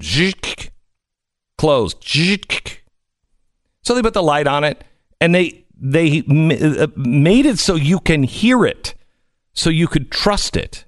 Protecting your home, protecting your privacy, it is SimpliSafe. SimpliSafeBeck.com. Go there now. 10% off the entire home security system at an unbelievable price. SimpliSafeBeck.com. That's SimpliSafeBeck.com. So, Stu, did you did you remember the story we talked about the other day about the AI Norman that uh, MIT tried to take this AI algorithm and just feed it stuff from, as we reported the other day, the dark web, uh, and it turned into a psychopath. Yeah. Okay. Really uh, bad idea. Yeah, really bad idea. Mm-hmm. Well, uh, there's stories out now that are saying no, it, it wasn't the dark web. It is just one uh, Reddit user that is. let me let me see if I can quote it exactly here. Uh, that is dedicated to document and observe the disturbing reality of death. So it's just just one uh, Reddit user that is that is drilling deep down on this. They expose this AI to that. And now the ink blot test. The average AI sees a black and white photo of a small bird. Uh, Norman sees the AI. Uh, man gets pulled into a dough machine. Think of that. where did they, where did it, where right? did see that? Right? And it's inkblot test after inkblot test and keeps coming up with that stuff. Now everybody's like, uh, okay, that's a really bad idea. Let's not let's not do that to AI. But I was thinking today, this isn't the dark web. This is on Reddit. We say that, you know, there's an old Sufi saying that says, uh, "That which you gaze upon, you become." This is AI reality and uh, evidence of that truth. That which you gaze upon, you become. What are we gazing upon every day? What is it that we're, you know, as we're looking at, I mean, let's just take it out of our kids uh, and just put it on ourselves. As we're looking at outrage after outrage after outrage, we're doing all of these things and, and it's anger building upon anger, building upon anger. And we're watching it angry, vengeful people. I mean, is there a possibility that maybe that's part of the problem is we're gazing upon this too much? And when it comes to our kids, we all say, oh, well, our kids know the difference. Okay, all right. Well, some do, some don't. But if we keep feeding them this garbage, eventually, don't. Isn't what we just found out with Norman the same thing that's happening with us? Are we not? I mean, we're just, we are AI. you know, we're, we're intelligence, we're authentic intelligence and we're feeding it in and we're AI is trying to be like us. And so at the very basic stages, they're saying, let's just feed it a steady diet of this and see what happens. I mean, it's true. I mean, look, it's obviously true. I mean, you know, when you when you know your kids watch lots of sports, they want to play sports. When you spend time with an old friend, you think I got to spend time with my old friends more often, right? I mean, you know, like uh, of course there's some influence. It, it, it gets ca- cartooned into every well, so every single person that watches violence is going to become violent. No, no, no, no, no. not it. But there is no. a cultural movement that right. happens over time, right? And explains the 25 percent increase in suicide rates in America. Glenn Beck, Mercury.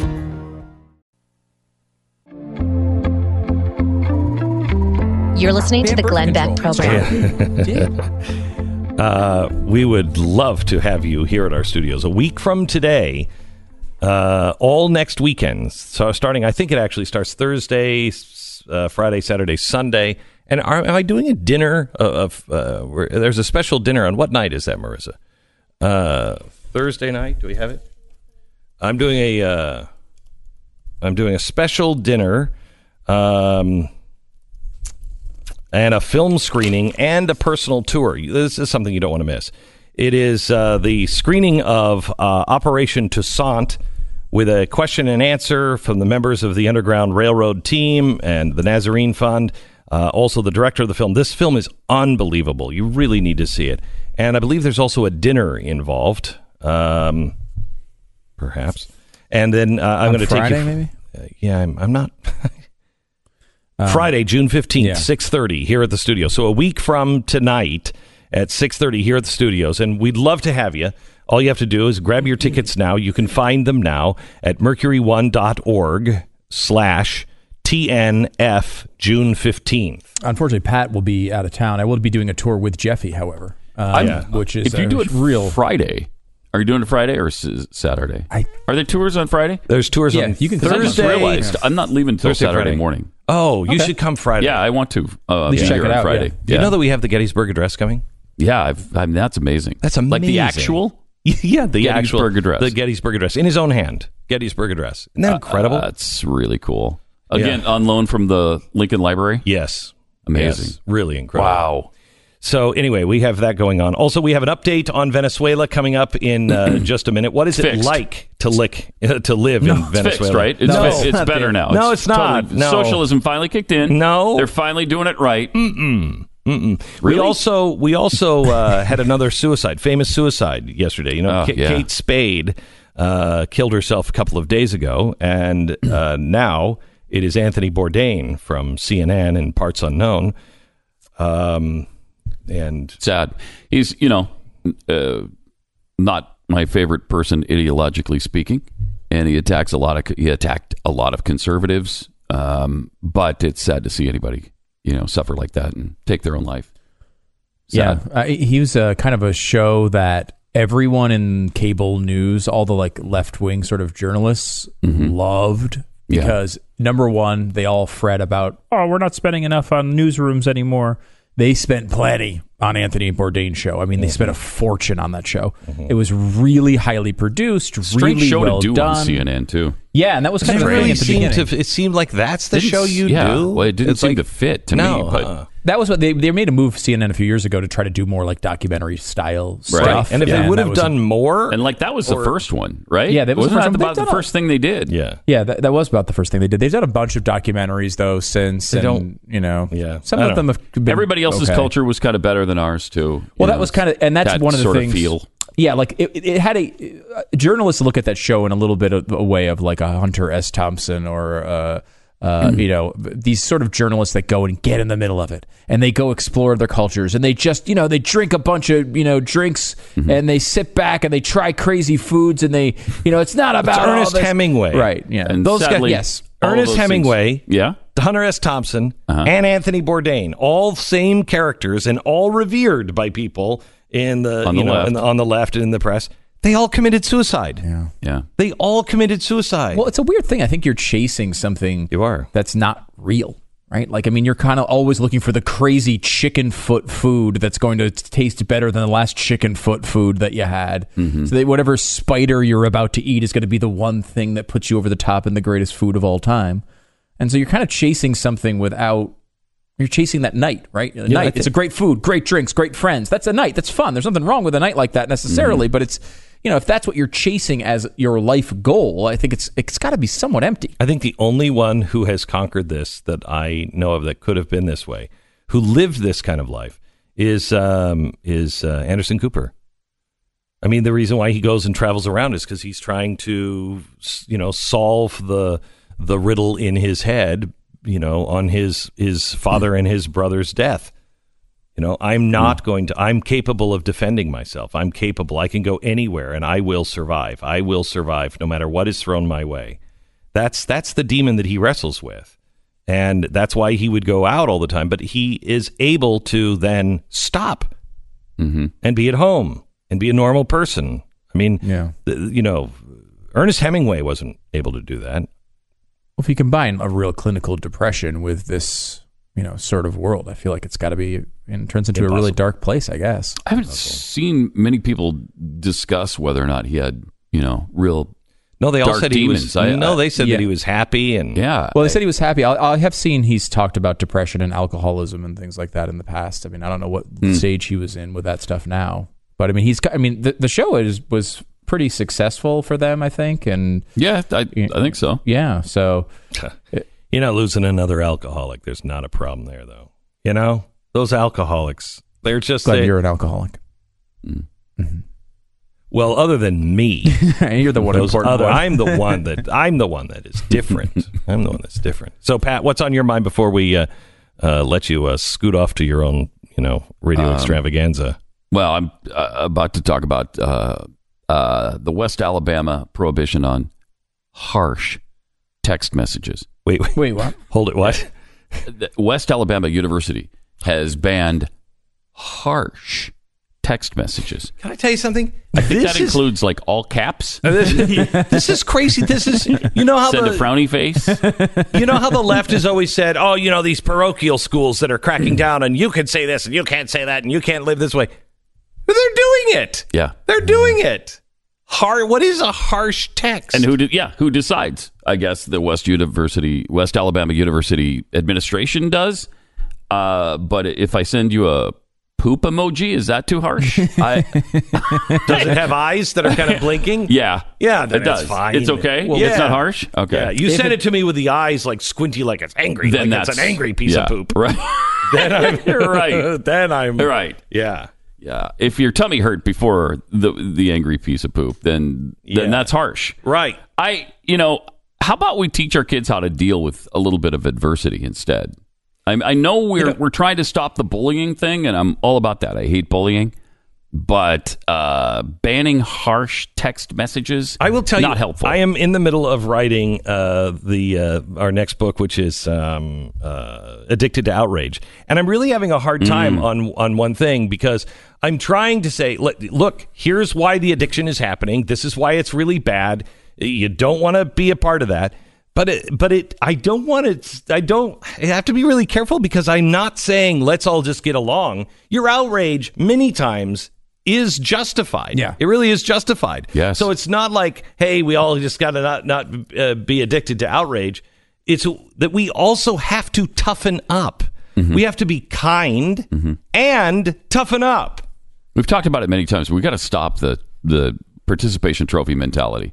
We got we got to stop dumbing down curriculum and stop changing uh, the grading system. Whoa, whoa, whoa, whoa, please, it's a little harsh. So- I'm sorry. Wow. It's a little harsh. I'm sorry. What kind of emoji did you send with that message you just said? I sent a smiley face Oh, okay, guys. just to Oh, soften the blow. Yeah, because that would have been I'm too sending you. harsh. I just sent you some poop. Oh wow. Yeah. Oh no. Yeah, No, but it was smiling. It was Oh, smiling. smiling poop. poop. It smiling Okay, poop. good. Is Good. it possible that these colleges are just looking for something to do? Because with Cory Gardner banning birth control, the sex uh, on campus, no, I don't there's think not, that's- you're not spending it. as much time Right. with that. That's No, right. I, I heard an interview on TV where the woman was asking, you know, how this happened. Here, can you play a piece of that? There. They're all out. Did you try the corner market? Of course. Grocery store? Sold out. Drugstore? Come on. So everyone's sold out of condoms. Hmm. How did this happen? Cory Gardner banned birth control, mm-hmm. and now it's all on us guys. Mm-hmm. And you can't find a mm-hmm. condom anywhere. Mm. Nowhere. And the pill was just the start. The Pell Grants my little brother was counting on for college, oh, Cory cut them. Oh, no. Climate change that everyone knows is weirding our weather. Cory flat out denies it. Sweet Pea, Cory denies Sweet pea. science. I forgot Come about on. that. I this love guy that. has no idea what's going on in the real world. Uh, they do. Sweet pea. Sweet pea. Don't let Cory's world become your world. Vote by mail today or vote in person November 4th. It's unbelievable, Keep Sweet Cory Pea. Thank- Gardner oh, out of the sweetheart. Senate. They didn't keep him out of out, your and now. All right. look what happened. All right. Sweetheart. Look what happened. Okay. Come on, sweet pea. Okay, toots. uh, isn't that amazing? It's it's trying to appeal to progressives and in the middle, sweet pea. I know. hey, ridiculous. sweetheart. Hey, One of tootsie the- pants. Worst ads of all time. Every time I hear bad. Cory Gardner that he does, any, I will say this: it's worked to the point that I completely associate him with banning birth control, even though he hasn't done anything like that. it has worked. he has a bill, any bill he proposes, they're like it's a Cory Gardner, and it's like, oh, it's got to be about banning. It's going to be up to us guys, and you can't find a condom anywhere. All right. Uh, let me tell you about our sponsor this half hour. It is Car Shield. I have to tell you, Car Shield has uh, has saved me a buttload of money and hassle, and it'll do the exact same thing for you. If your car breaks down, you're going to get hit with a huge repair bill. If that stupid little light at check engine goes off, you're probably going to get hit with a repair bill. When when you go in uh, and just change your oil, has has anybody ever walked up and they're like, "Well, we also," and you just immediately break out in a cold sweat and you're like, "You also what? You you found a bunch of money in my engine? What?" Just happened to me. I was I was at a store like just same exact thing. They I had I was basic thing I was getting done, and they started that message. I was like, oh no, what Yeah, are they going to say? Twenty five thousand dollars for what? Car Shield. Get your car covered. carshield.com. I want you to call carshield.com uh, right now at 1 800 CAR 6100. 1 800 CAR 6100. Mention the promo code Beck or visit carshield.com. Promo code Beck. That's promo code Beck at carshield.com. Deductible may apply. We have something coming up next on Venezuela. Imagine a darkness, something darker and scarier than the deepest parts of the ocean. Darker than that awful darkness of space, the darkness of night, a house shackled by darkness because there isn't any electricity, and there hasn't been for months. But then again, that's not the dark I'm talking about. The real dark is the dark part that lives inside of you, the things that you now have to do on a daily basis just to stay alive. Around the corner, you hear the bestial shouts from a Caracas jail. The prisoners have taken over, at least that's what you hear. They feel they can do a better job of controlling themselves than whoever has been doing it lately. It was a hundred years ago that this country was lavished in wealth. Not too long ago, you too were rich. You were healthy in that chubby 19th century Russian diplomat way. You ate well. You probably ate too much. Black turtle beans and fried bananas, asado negro. You drool just thinking of the tender shredded beef and the carrot and oregano tinged broth. You strode through steakhouses on special occasions. You ate T-bones like a Texan. You you drank Chilean wines, Malbec from Argentina. Occasionally a glass of cognac. Not because you were drunk, but because you could.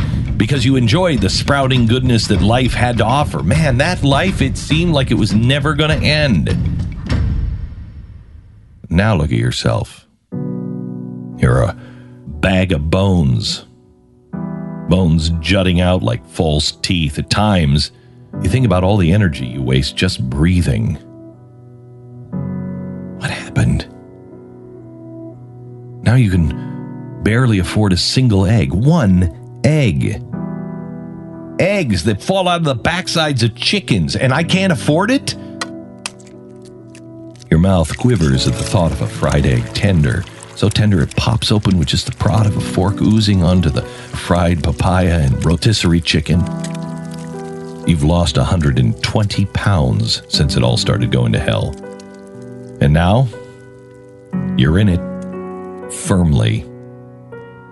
You weren't rich, you were middle class, lower middle class, even. That's just how good things used to be. Although there was always the cinder block hovels that you can see from the plane as you land in Caracas. But now it has spread. The office, where you used to work as an accountant, it's now empty, abandoned, overtaken by squatters, people like you who lost everything, who limp a little more each day toward their death.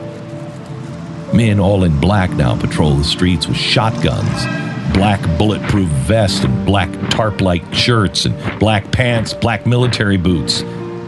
People hamper cars in the street because there's nowhere to go, nothing to do. Gasping a bit, you rest below a crucifix statue, the left tilting head of Christ emblazoned in a soft and sad light, the burnished rise of daylight breathing into a new day.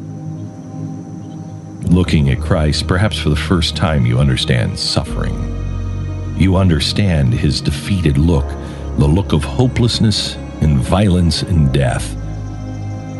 The hopelessness of surrendering, and surrendering until it stops mattering. You hope. You have that one hope left that all things will change. but you really hope that just anything begins to change. It was all so promising at the beginning. Everybody was going to be able to live the high life. And now, only a handful are, and they are the ones that live behind the gates. This, you think to yourself, this is the socialist utopia they promised all of us as Venezuelans? As you sit there under the statue, you begin to replay it all in your mind and wonder where are all those Americans, those celebrities, those from Hollywood that praised our leaders and helped convince us that this was the road to prosperity? I wonder what they're eating tonight.